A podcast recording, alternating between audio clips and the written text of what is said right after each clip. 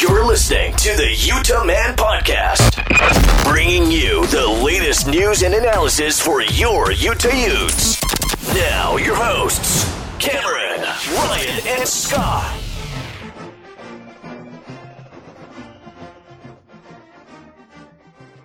Welcome on into the Doubletree Suite Studios. This is the Utah Man Podcast. I'm Cameron, and we have Ryan Hey, Ute Nation. and Scott. How we doing tonight? Let's talk some Utes. Let's talk some Utes. So right now, Scott and I are together. Well, not really together. We're in the same room. Ryan, our world traveler, spends the summer in Europe. How's the weather, eh? Eh? So Ryan is the world traveler. He's up in Minnesota. Let's just hurry and get into it. Utah comes away with an ugly win against the Beavers of Oregon State. Heck, a win is a win. It wasn't pretty, but a conference win. Well, it I'll wasn't take- even I'll take it to anytime. No, that was one of the that was one of the worst football games I've ever watched from both sides. Bad football around. Obviously, the weather. You know, you, we can't really take a whole lot from this game due to the weather because those are conditions you're, we're just not going to see again.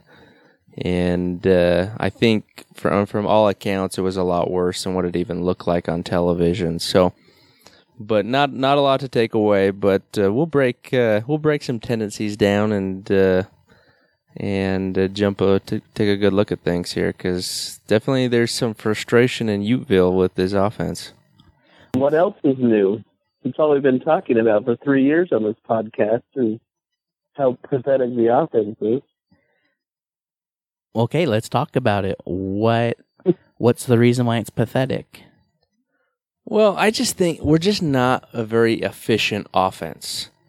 And I mean, I, I, I kind of spent uh, part of the day just looking over stats and uh, looking at at a number of things because, kind of like I said, it, it's hard to just to, to take so much from this game and say, oh well, our offense is awful because because of those conditions. But if you break it down over the whole season and kind of what we're seeing, last year the the the trend was ah Travis Travis is the problem.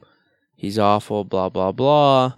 And that was the problem with our offense. Well, I mean, he's gone. And uh, yeah, as we look at things, we're still just not very efficient offensively. Um, we've seen some improvement in some in some areas, and others not so much. In regards to this last game specifically, I, I know it's hard to to take a lot away from this because of due to the weather condition.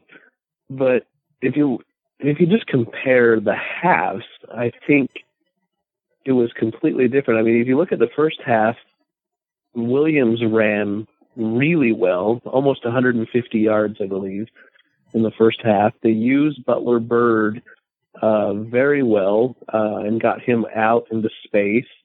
And then, for whatever reason, it seemed like in the second half, they went away from all of those plays, well, at least from the Butler-Byrd plays, and then they just kind of got into this rut of run Williams up the middle on first down, run Williams up the middle on second down for no gain or short yardage, and then Troy Williams would get sacked and we'd have to punt, or there'd be run again, run again, incomplete pass, and we'd punt. And it just seemed like I, I mean, I realized we had a lead, and maybe you, maybe the instructions were to sit on that lead because their you, offense you mean wasn't going to score. And you mean you mean that insurmountable twelve point lead? Yeah, well, yeah, exactly. But and I know Oregon State is no world beater by any means, and they they probably weren't planning on them uh, making a comeback in those types of conditions. But when you're when you give a football team, a, a Pac-12 football team, opportunity after opportunity because you keep punting in the ball, that's going to come back to bite you. Luckily, it didn't, but it very well could have. And against a better competition, that is going to come back to bite us. Well, it, I mean, it's kind of the trend we're seeing. I mean, I I get. It. I mean, we're kind of used to once we get a lead, we we kind of sit on it, and we just are. We definitely become more conservative, and uh, don't want to make that crucial turnover that can get a team back in the game. The problem is we ran uh, Joe Williams 34 times when he hasn't been playing or conditioning for over a month. But we needed him to carry it 34 times. Did we?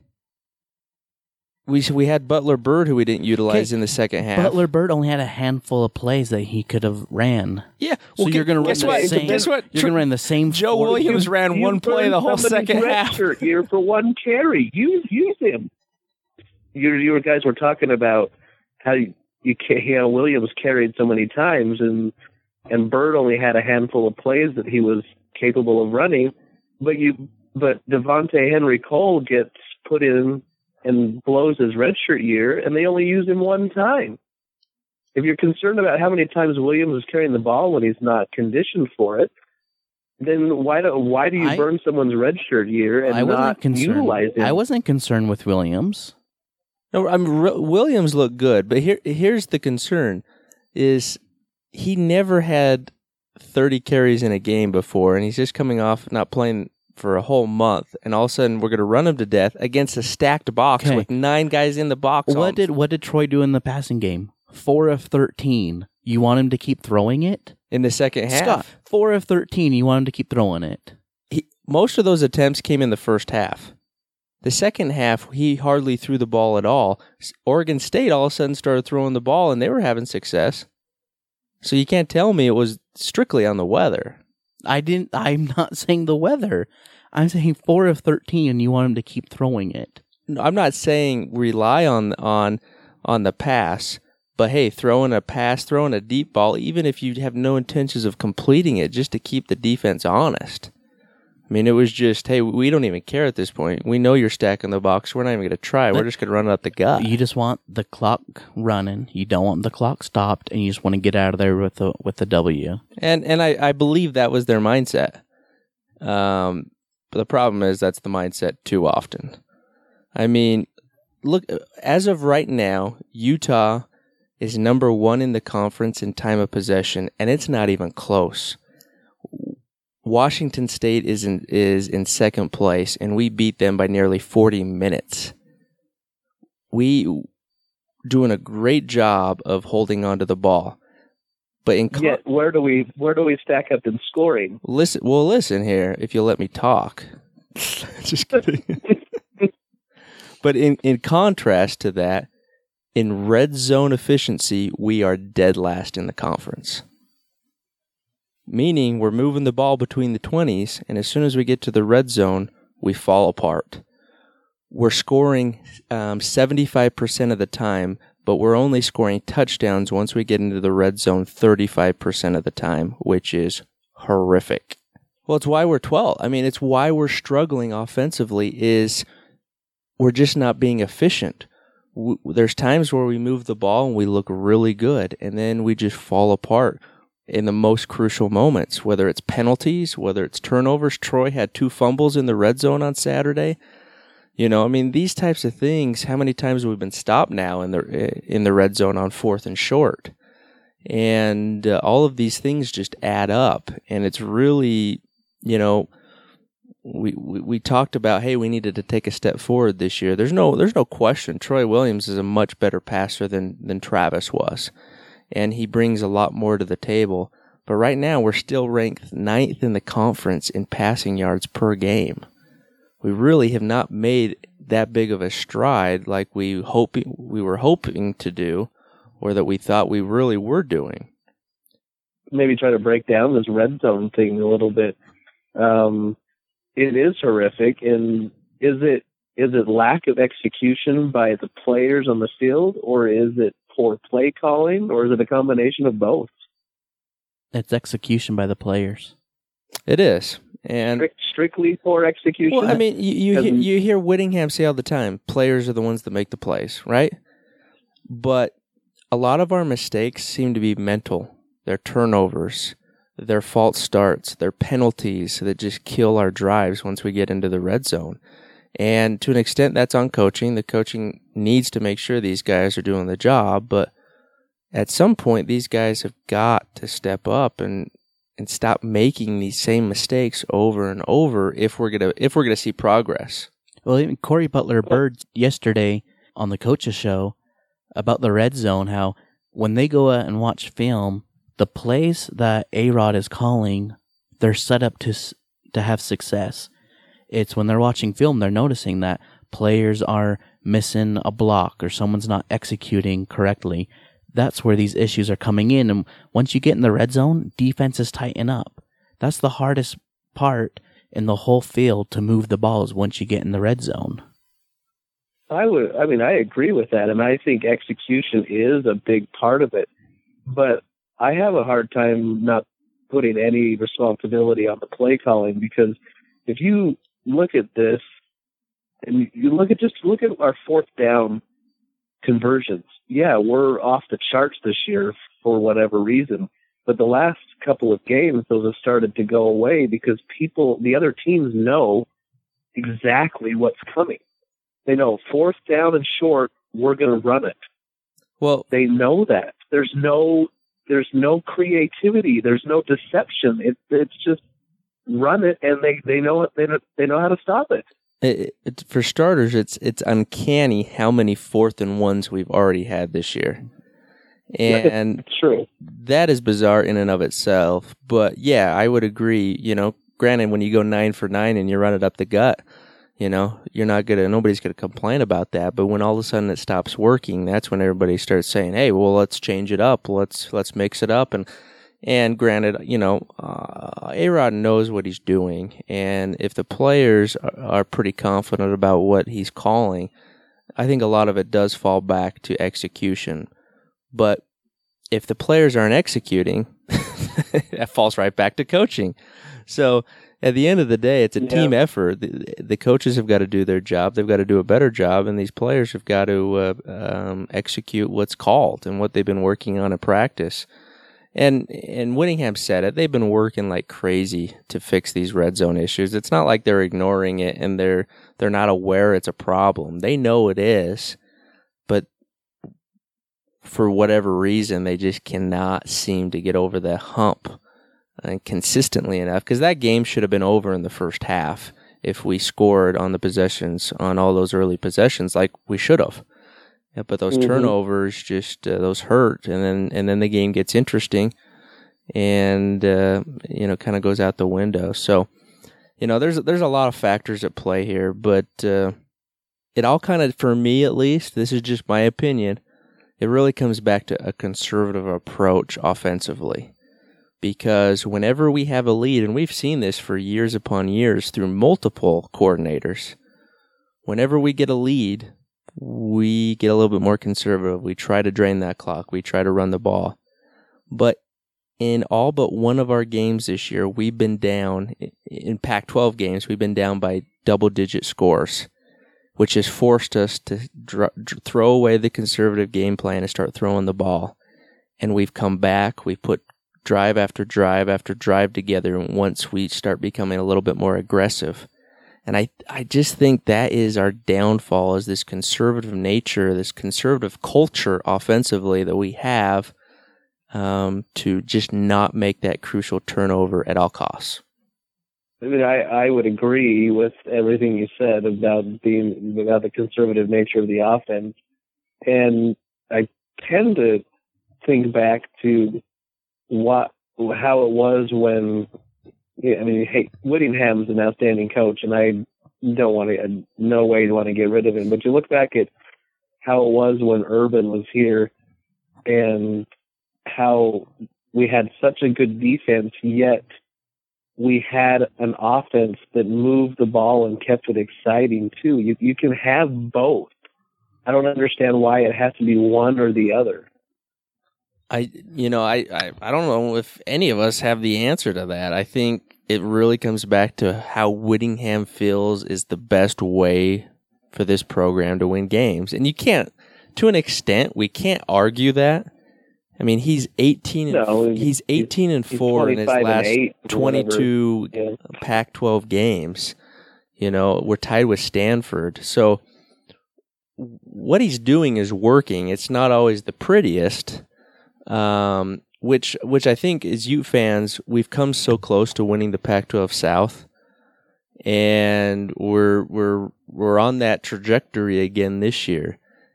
it's that offense that if we could get the offense to a pretty good level, things would open up and allow this so take some pressure off the defense and allow us to to uh, to make the plays down the stretch that we need to to win these games because we've started off six and one for the third straight year. It's been the second half of the season that's been our struggle. When injuries pile up like they have, like none other this year, and then on top of that, we we still have a lot of good teams ahead, and people are figuring out what we're doing. So you know there's a lot of factors at play there but i think that is that is the the one aspect that is holding this back from really just going out and winning this division running away. Um, we just can't score enough points. So i think i agree with you guys. It's really hard to kind of gauge the offense after this one game. You know there was reports that even the coaches up in the booth couldn't see the field very well because of like clouds or fog or whatnot. So the whole thing was weird. Why are you laughing at me? Oh, that's a good excuse. Well, that's just that's just what I they can't see the claim. dang field. That's what they claim. There's a mountain in the way. So I'm switching it over to the other side of the ball with defense, injuries hit the defense again. This is unbelievable. These injuries, how they're piling up like this. I don't know what we need to do as a fan base to reverse this curse because something needs to happen. It's weird what's we, going on. We need Joe Boo to sacrifice a live chicken. Seriously, this is unbelievable. Sunia goes out. Looks like I, I don't know if we're going to see him uh, anytime soon. And who knows about Marcus Williams, but it doesn't necessarily look good. Even if it's even if it's something minor, I would suspect again, this is just guessing, but I would be surprised if we see him even for Washington. Yeah, and the only thing that Whittingham will say is that it's not season ending at this point.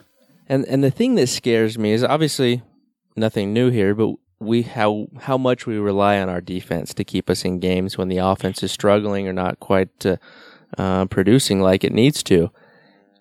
We've been susceptible to the deep ball, regardless of our the experience we have at corner. We've been we've been bitten pretty good uh, with the deep ball this year. So it scares me with Josh going to play Josh Rosen, not having Marcus Williams back there. I I suspect they're going to uh, throw the deep ball early and often, and they're going to test uh, Fogal, and they're going to uh, they're going to uh, test our corners because you know it's there on tape and uh, they can't run the ball. So I think they're going to definitely try and, and, and do some damage through the air, which, if they have success, could open up the run game for them a little bit. Well, I would completely agree with that. That, I think a lot of this game is going to come down to the ability to put pressure on Rosen and make him throw quickly or um, uh, make him make quick decisions because they, he he's a great quarterback and he is going to he is going to find or try to find ways to uh, get the ball down the field because we have been susceptible to it. So sticking with this game against Oregon State, Chase Hansen, I thought had his best game of this season so far. That first half, he was everywhere. He, he was everywhere. Tackle for It was- loss, a sack, a interception. It was great to see him just play like that, and if we can get that more consistent, that's awesome. And especially with Well- Marcus Williams out, we'll, well, need it. and we've seen it for what three games now, I believe, where they've really pulled uh, Chase closer to the line of scrimmage. You know, he's not. Occasionally, he's back in in uh, um, playing deeper, but uh, he's almost kind of filling more of a linebacker role as of late. And I, and I wasn't saying he wasn't playing well before. I just, Oh, no, no, I no, didn't, Uh, you know the big impact that uh, No, but we he's definitely- expecting. I mean, uh, the first few games he he wasn't out there noticeably making a lot of plays, and uh, he's definitely coming on. Last game he was everywhere. You know, he's he's great getting into the backfield and making plays and disrupting things. And I I really like seeing him play closer to the line of scrimmage because he he he's just one of those guys that goes out and makes plays. And uh, closer to the ball is going to give him more opportunity to make a bigger impact in the game defensively. So I really like what Scalley's done um, in those adjustments so far. But with uh, with I'm assuming Marcus Williams not going to play on on Saturday, will that will that game plan change and will uh, will Chase continue to play closer to line of scrimmage or will he be forced to to, to come back and help uh, uh, Fogal a little bit? I kind of think. Well, it, it's hard because I think he he's done so well with closer to the line of scrimmage, and with Tauteoli possibly being out, that I think that opens up a spot for him to play closer to the line of scrimmage. But with when you look at UCLA's inability to run the ball uh, to this point this year, um, maybe you move, move him back so you you can protect that deep ball a little more. Yeah, I mean that's a good point. Just put it on the defensive line and uh, and uh, both Kavika Luafatasaga and Cody Barton to to fill the the role at, backer. And uh, and I, I'm sure you probably I, I would suspect we'll probably see a combination of things. They're not just going to put in one look for all game. They'll they'll mix it up. But uh, he's definitely been making an impact, and uh, we're going to need him to because it. Uh, I I'm pretty nervous not having Marcus back there. He's he's. I mean, he he changes game plans offensively by himself. So with him back not back there, um, they're going to get tested. All right. Well, I'm kind of done talking about Oregon State because it was an ugly game. Like I've said, Because there's a mountain in your way, you can't see the field. You're done. We, have gotten a W. Let's move on. Now, before we kind of go into UCLA, I did want to talk about the big news on Utah extending their contract with Under Armour. And before we go any further, just let you guys know that we're brought to you by our friends at Doubletree Suites by Hilton in Salt Lake City downtown on 110 West, 600 South. Go in and check them out. Their phone number is 801 359 7800. All right, so Utah extends their contract with Under Armour. Scott, I know on social media you are very vocal, very active on what Utah wears on the field, whether it's football or basketball. So this segment, I'm going to be brave and I'm going to let you control it. So uniform, Scott. and I'm going to time you. You have, this is like the presidential debate. You have two minutes. Well, it is my duty to God and my country to stand up for the fact that we need to wear red. Seriously, when did we become Highland High School? All we do is wear black and white all of a sudden. We've worn a red helmet, count it, one game this year. One game. It's ridiculous. It is starting to get ridiculous. Because I mean, I, that new black helmet I really like, but when you pair it, when we go on the road and you pair it with black pants and a white jersey when our school color is red, I just don't understand it. And, and I and I understand the the players are the ones that are making these decisions, and uh, black is is the in color. It's what they like. It's what they want to wear. Um, maybe on recruiting pitches, we need to start saying if you want to wear black, go to Texas Tech, because this is Utah. We can wear black every once in a while, but we're red and we're white. And I'm an old man. I am old man peace on this. Uh, I don't care. We wear red. My only thought on uniforms, I'm I'm good either way. That it doesn't really bother me one way or another. I don't know why it bothers me so much, and I know it's ridiculous, but it's because like you're an old man. yeah, So I but this is like the only subject that turns me into old man, other than the, our offense. I did talk to a recruiter out in California not too long ago about uniforms and having alternate helmets and all that. He says it's garbage. He doesn't like it, but that's what kids want. oh, it is, And so it is. on- There's no question For about some that. That's recruiting, that's really what he said that's all what it's about. When And I mean, when you do alternate stuff, it's really just to get the kids excited that are in the program and kids get excited that are looking at your program. there, that's there- why there's I'm- kids that are committing to schools based off uniforms. So as- of course hey, it's it's as long as thing. Utah wins, we can wear purple.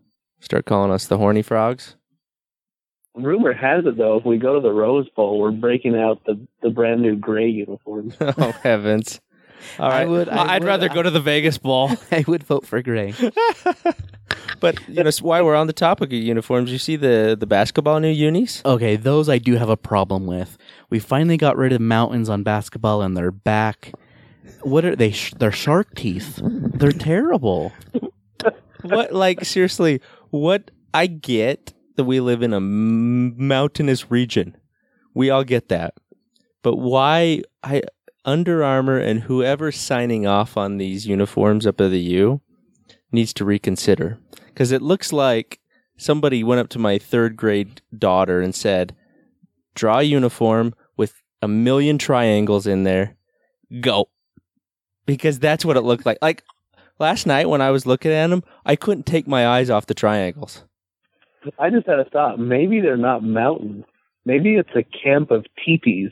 We got we've got to break the mold and get rid of this love fest with mountains. I mean, does, does Iowa have like cornfields on theirs? No. Do people on the east and west coast have ocean waves on their uniforms? Why why do we have to have a topography map on our uniforms? Uh, Nebraska, whose mascot is the Cornhusker, doesn't even have corn on theirs. All right, I think we can kind of. Did we go over our two minutes? I think Cam? we, I think you went over your two minutes there, Senator What- Scott. What are So, you going to do about it? Just my final thought on uniforms: get rid of the mountains, put the beehive Oh, instead of mountains, gosh. and we'll be good. Even some oh, gray. Oh boy, Yeah, here we go. Start calling us the arena, the Utah Blaze.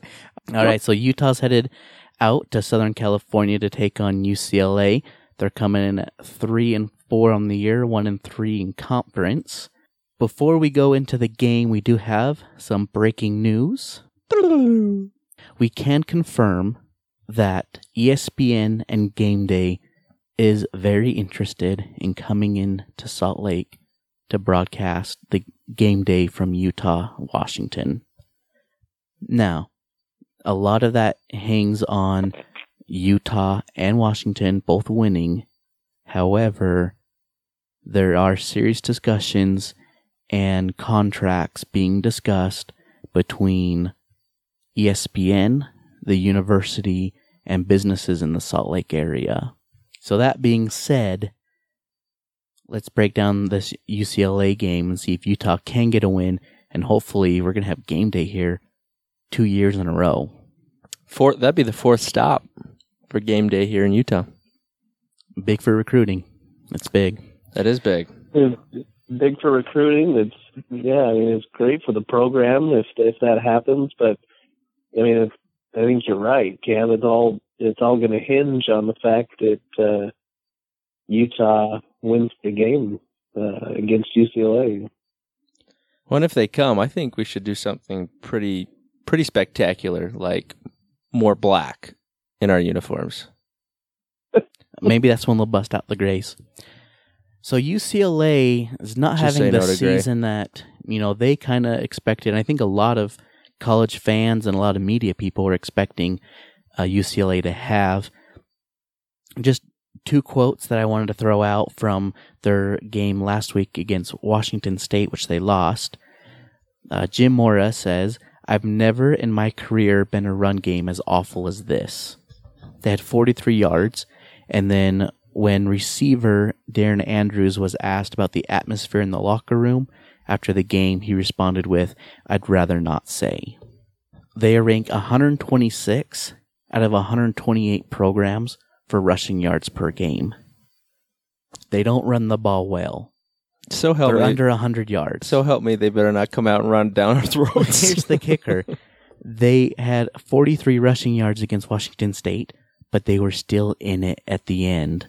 They had two chances to win that game if they don't turn the ball over. Well, well the, the, I mean, they're a mirror of Utah right now.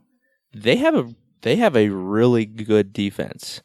So you know, for us just to think, okay, we're gonna have a breakout game, our offense are gonna get things going. I I expect another ugly game on Saturday because both teams play really good defense and both teams struggle offensively. So And I mean, we we should know this better than any other program in the country. You play good defense, you're going to stay in most every game. And I think that's a big factor why they, you know, they don't have a great record, but they've been in most every game they've played. They just haven't pulled them out like we have. And uh, so I would suspect we're going to see another, you know, just snot noggle game between these two. And uh, there's going to be times where they're going to both make some big plays, but it's going to be a lot of punting involved. And uh, but yeah, I don't think you can sleep. They got a lot of athletes, and and they uh, they're good defensively. But I think one key one key that for Utah to be able to go down there and have a chance to win is is getting Tim Patrick back on the field. Uh, obviously, he's been absent the last couple of games because of injury, and and I think it's shown in the in the ability for the offense to produce. Um, but if you get him back on the field with some of those other weapons like uh, Singleton and Simpkins and Butler-Byrd who are starting to step up a little bit, I think that helps out tremendously. Well, and I think I mean Joe Williams showed really well last week, and I think if if we get Moss back like we're expecting to get him, you know, I think we're going to be good shape. Um, you know, especially yeah, as you said, if we get Patrick, if we start getting some of these guys back, that's going to help. Um, but yeah, it's gonna. We've got to be able to start taking advantage of some big plays again and getting some big chunk yardage through the air. And Tim Patrick is key in that because he's such a threat. Um, and in a lot of cases, you know, at least pre-injury, he was uh, he was getting a lot of attention from the, from the safeties, which helps out the other wide receivers. So if he can come back and be productive and uh, Troy can get him the ball, that's really going to help out. And as wide as these running backs get healthy, that could be enough to get us going here again. And uh, if we can maybe eliminate some of these mental errors that have been holding us back, uh, I I think that's going to be the keys. I, I would be happy if we have a game where we just start eliminating these mental mistakes and because uh, I think that I think that in and of itself will go a long way to help propel this offense forward. And I think one thing to keep an eye on, at least when UCLA has the ball, is we all know Rosen's a pretty good quarterback. He's got a good arm. Um, you know, he's an elite level type quarterback. Their biggest problem this year is not him in the passing game. It's the wideouts. They lost. They lost most everybody to uh, either graduation or to the draft last year. Um, the, their their tight end and a couple of wideouts. So they've got a lot of young guys similar to what we have. Um, and they're athletic. They're highly recruited guys. They're just not catching the ball.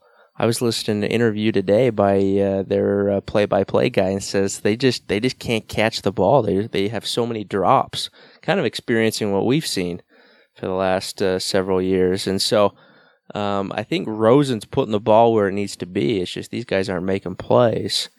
And let's hope that Saturday's not the day they s- decide to start making them. Well, they've also not only that, but they've also had a difficult time protecting him. That's why he's exactly. No, that's a great point. Their so, offensive line I struggled. I did read an article today um, out of LA where fans are calling for their offensive line coach to be fired. His name escapes my mind, but he's also their run game coordinator. So the rushing game and their offensive line are really struggling and they're calling for his head right now. Hey, last time we played in the Rose Bowl, we sacked him ten times. It could it could be a similar performance. It's got it's got we got it, and especially with Rosen coming off with you know some lower leg injury or lower body injuries, what they're saying, and uh, an injured throwing shoulder. We've got to hit him. Oh yeah, you've got to hit him early and often, and uh, even if you're not sacking him ten times, but if you're putting pressure on him, making him leave the pocket, getting you know just keeping him moving, and so he can't get comfortable and into a rhythm. Mm-hmm. That uh, I mean, you could say that every week, obviously, but especially off a quarterback who's coming off an injured shoulder. And I think with Rosen, you don't have to worry about him running on you. No, you don't. So that's why I think, yeah, you can try to put some pressure on him. And I would love if he got hit every single time he went back to pass. You hear that, pit of tea?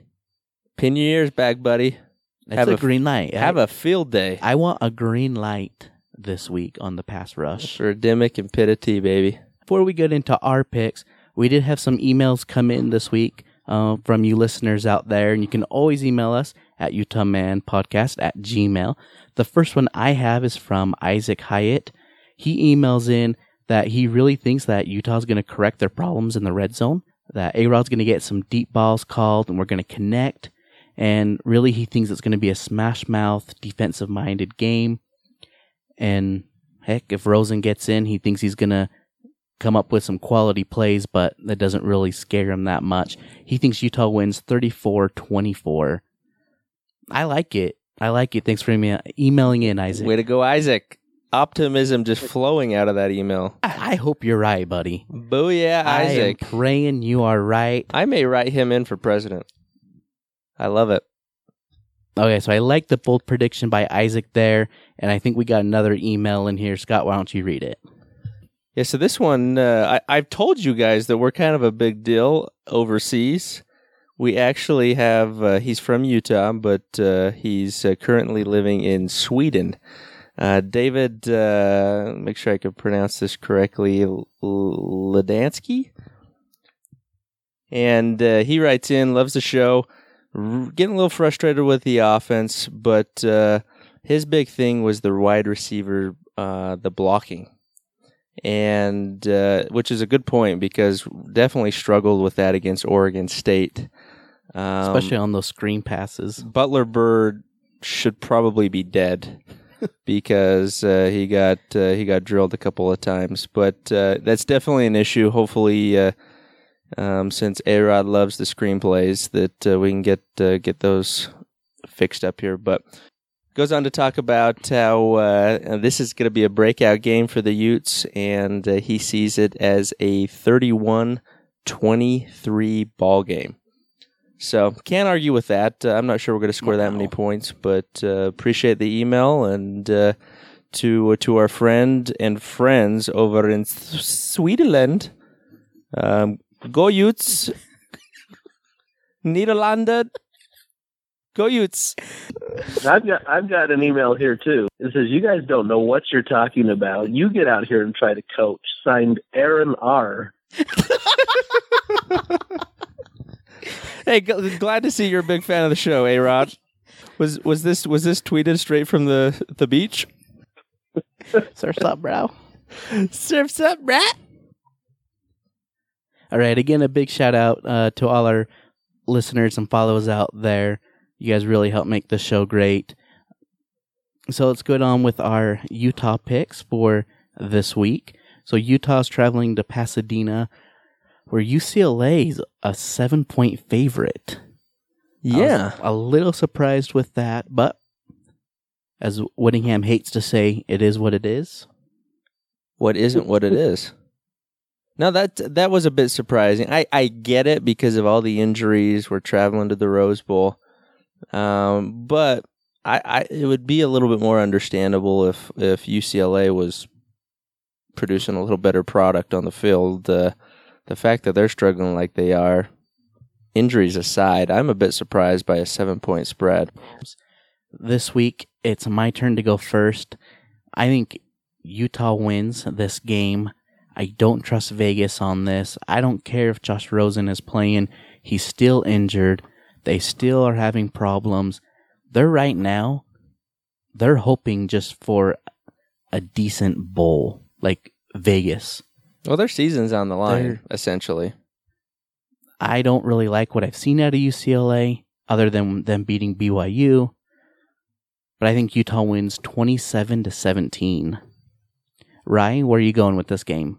I am going opposite of what Vegas has. It's say Ute by seven. Utah will win 24-17. And Scott? Well, I think this is going to be uh, one cornhole of a game.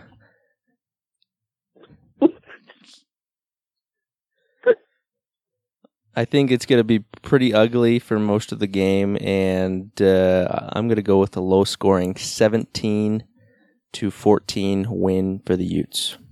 All right, and then as we we like to do at the end of every episode is pick three Pac 12 games. And right now, Scott is somehow cheating and he's in the lead at 12 and 6. Ryan is 11 and 7, and I'm at a lonely 10 and 8. So this week, our first Pac 12 game that we're picking is Oregon at Cal, where Cal's a three point favorite. I gotta go with Cal. Ryan, where are you going? I too am going to go with Cal because Oregon is just a dumpster fire right now. I think Cal's going to rebound from that uh, loss they had against Oregon State. And Scott?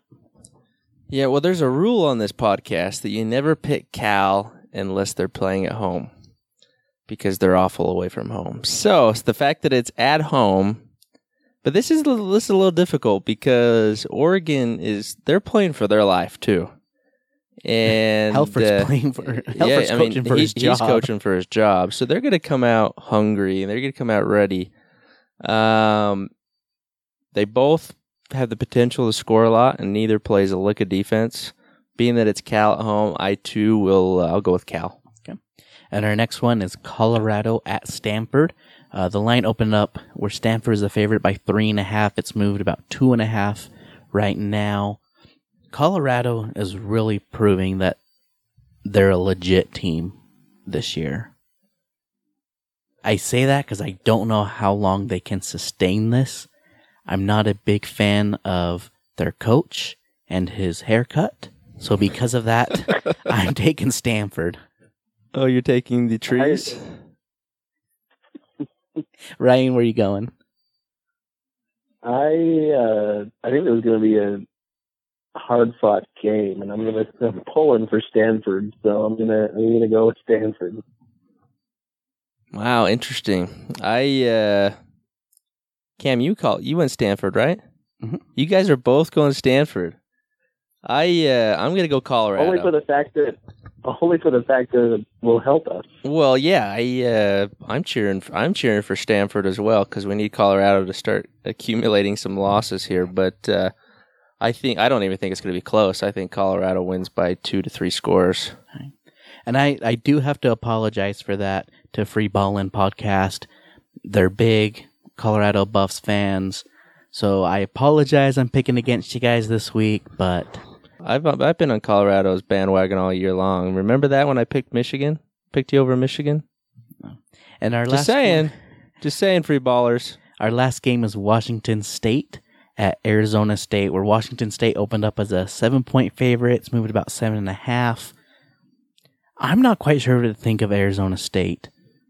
Their record says that they're good, but their product hasn't been very good on Did the you, field. did you see? They Le- looked awful last week. did you guys see Leach this week bagging on them for For stealing uh, for signs. stealing I did. I, I did. love Leach. that they're using some microphones or technology to steal signs. Washington State has really surprised me. I thought that that program was blowing up, especially when Leach calls them a JV softball team. But like in Mike Leach fashion, he's gotten this team moving full speed ahead. So I'm taking Washington State. Ryan, where are you going? I think Arizona State's uh, I mean, kind of in a world of hurt right now. Their backup quarterback's done for the year. Their starting quarterback is not mobile right now due to injury, and he just he just looked awful last week. So I, I am too going with Washington State. Scott? Yeah, I'm going to go with Washington State as well. They've been treating me well, and I'm going to. Plus, I think I think ASU is just uh, they kind of exceeded expectations early, but uh, this is the, really the team we kind of all expected this year. So I think they're running out of gas. So I think Washington State wins. All right, so that will do it for our picks, and we always welcome uh, your picks for the coming week and coming games. Just then we can read your email on air like we did tonight at utahmanpodcast at gmail.com. And Ryan, where can people find you on social media? At Drum and Feather, Drum the letter N Feather. And Scott, where can people find you on Twitter? Well, you can find me, and I just quickly want to do a shout out to our friends in Sweden and uh, to all of our other listeners in the Middle East and anywhere else. You can find me at uh, Uteman underscore forever, and uh, in any language you can find that. And you can catch me and this podcast on Twitter and Instagram at Utah Man Podcast, and as well as our home at UtahManPodcast.com. Go Utes. Go you. Go Utes. We'll be teladakayai.